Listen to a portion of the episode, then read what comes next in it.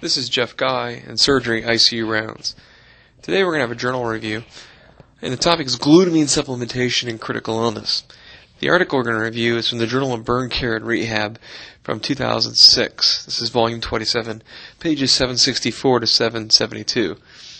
Uh, the uh, author is uh, uh Mark uh, Wendell. We'll try to make the PDF of this uh, article available on the website. Um, glutamine is the most abundant amino acid found in plasma cells. The primary site for synthesis and storage is skeletal muscle. Glutamine is involved in gluconeogenesis, the acid base system, and synthesis of other amino acids. Glutamine is also a preferred oxidative fuel for rapidly dividing cells such as lymphocytes and mucosal cells of the gastrointestinal tract. Glutamine is considered a conditionally essential amino acid. In metabolic stress, demand by the liver, kidney, and intestinal tract outstrips peripheral production and release, and therefore plasma levels decrease rapidly. Severe glutamine depletion occurs in major thermal injury. If supplementation is not provided, adverse effects may include an increased risk of mortality and infection, sustained inflammatory response, negative nitrogen balance, muscle wasting, and reduced GI integrity. After at least 20 years of research, glutamine supplementation is moving from the research arena into clinical practice. Recommendations are now uh, being suggested for enteral glutamine in burns and supplementation for all critically ill patients who require parenteral nutrition. Current knowledge of glutamine supplementation in critical illness is summarized within this uh, article, with particular reference to burns and published recommendations. The implications of these uh, aspects on clinical practice and burn care are also considered. The one thing that will be mentioned throughout this article that may confuse uh, some practitioners in the United States is the mention of parenteral glutamine.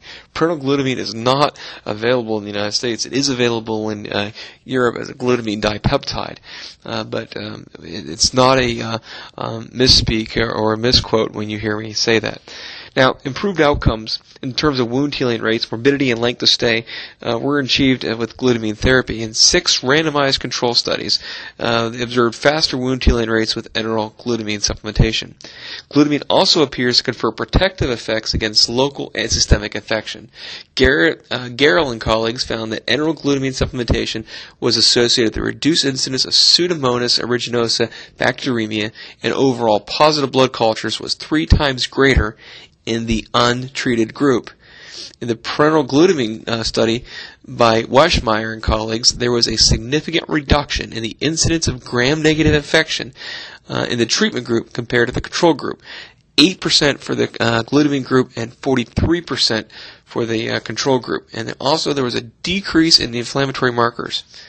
Regarding the period of care, hospital stay was reduced up to 15 days in five of the studies. Whether glutamine is capable of reducing mortality in burn patients remains unclear. A decreasing trend in mortality with use of enteral and parenteral glutamine uh, was observed, although this only reached statistical significance in one enteral uh, glutamine supplementation trial. Cost savings have been associated with enteral glutamine therapy in burn trials as published by al. Although the cost of glutamine enrichment nutrition was almost double that of the control group, overall hospital costs were approximately 10% less in those treated with glutamine. At least three systemic reviews of enteral and parenteral glutamine supplementation work have been published uh, uh, during the last five years. Most of these studies concern ICU populations, including burns, trauma, and surgical patients. Although conclusions were variable, again, there appears to be no intervention trials that suggest glutamine supplementation caused harm in terms of mortality or infection. Overall findings include reduced risk of infections, complications, shorter hospital and ICU stay, and a reduced mortality, particularly in critically ill patients. The largest effect of uh, uh, enteral glutamine on infectious complications was in a large trauma study, which did include burn patients but excluded those with burns greater than 15% total body surface area. The American Society for Parenteral and Enteral Nutrition, also known as ASPEN, provides regularly updated um, uh, extensive practice guidelines related to various aspects of artificial nutrition support in a wide range of clinical settings.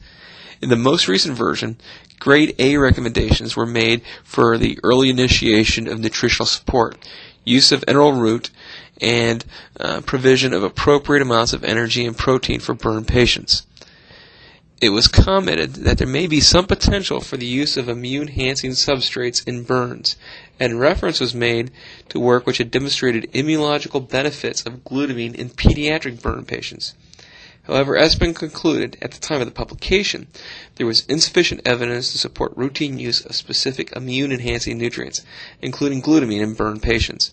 It should be noted that since the release of these guidelines in 2002, at least five randomized controlled trials and three systematic reviews have been published, all of which, all of which suggested positive effects of glutamine supplementation in burn patients. Now, patients with major burn injury, particularly those with smoke inhalation, often require sedation and ventilation for several weeks. Therefore, a patient requiring enteral nutrition may be going on for several weeks.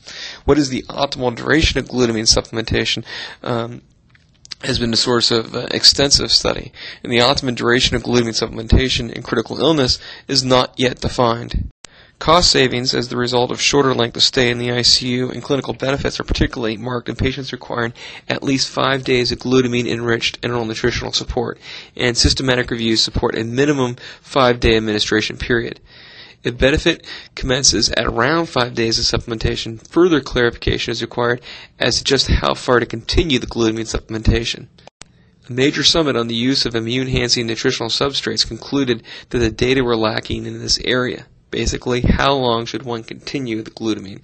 It's clear that we should keep we should have glutamine supplementation for at least five days, but should we stop it after five days, one week, two week, three weeks? It may be that different periods of supplementation are required depending on the desired effect. For example, for mucosal protection, optimizing immune function, or sparing endogenous glutamine utilization. Duration in trials has shown benefit uh, varies typically from one to four weeks. Improved long-term mortality at six months has been noted in ICU patients given glutamine supplementation for at least 10 days. Decreased production and increased central consumption of glutamine persists for a minimum of 11 days after acute burn injury.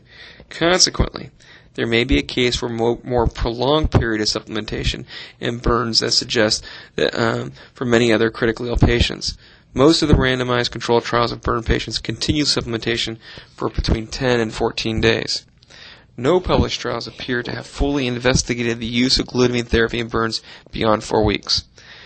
There may be no uh, added benefit to routine, uh, routinely continuing glutamine supplementation after this period of four weeks, at least in burns smaller than 30%, as the inflammatory response, and therefore possibly the glutamine flux, returns uh, near baseline by then. However, the overall hypermetabolic response that is common in severe burn injury can persist beyond the ICU stay, even for months, and often is manifested by continued weight loss.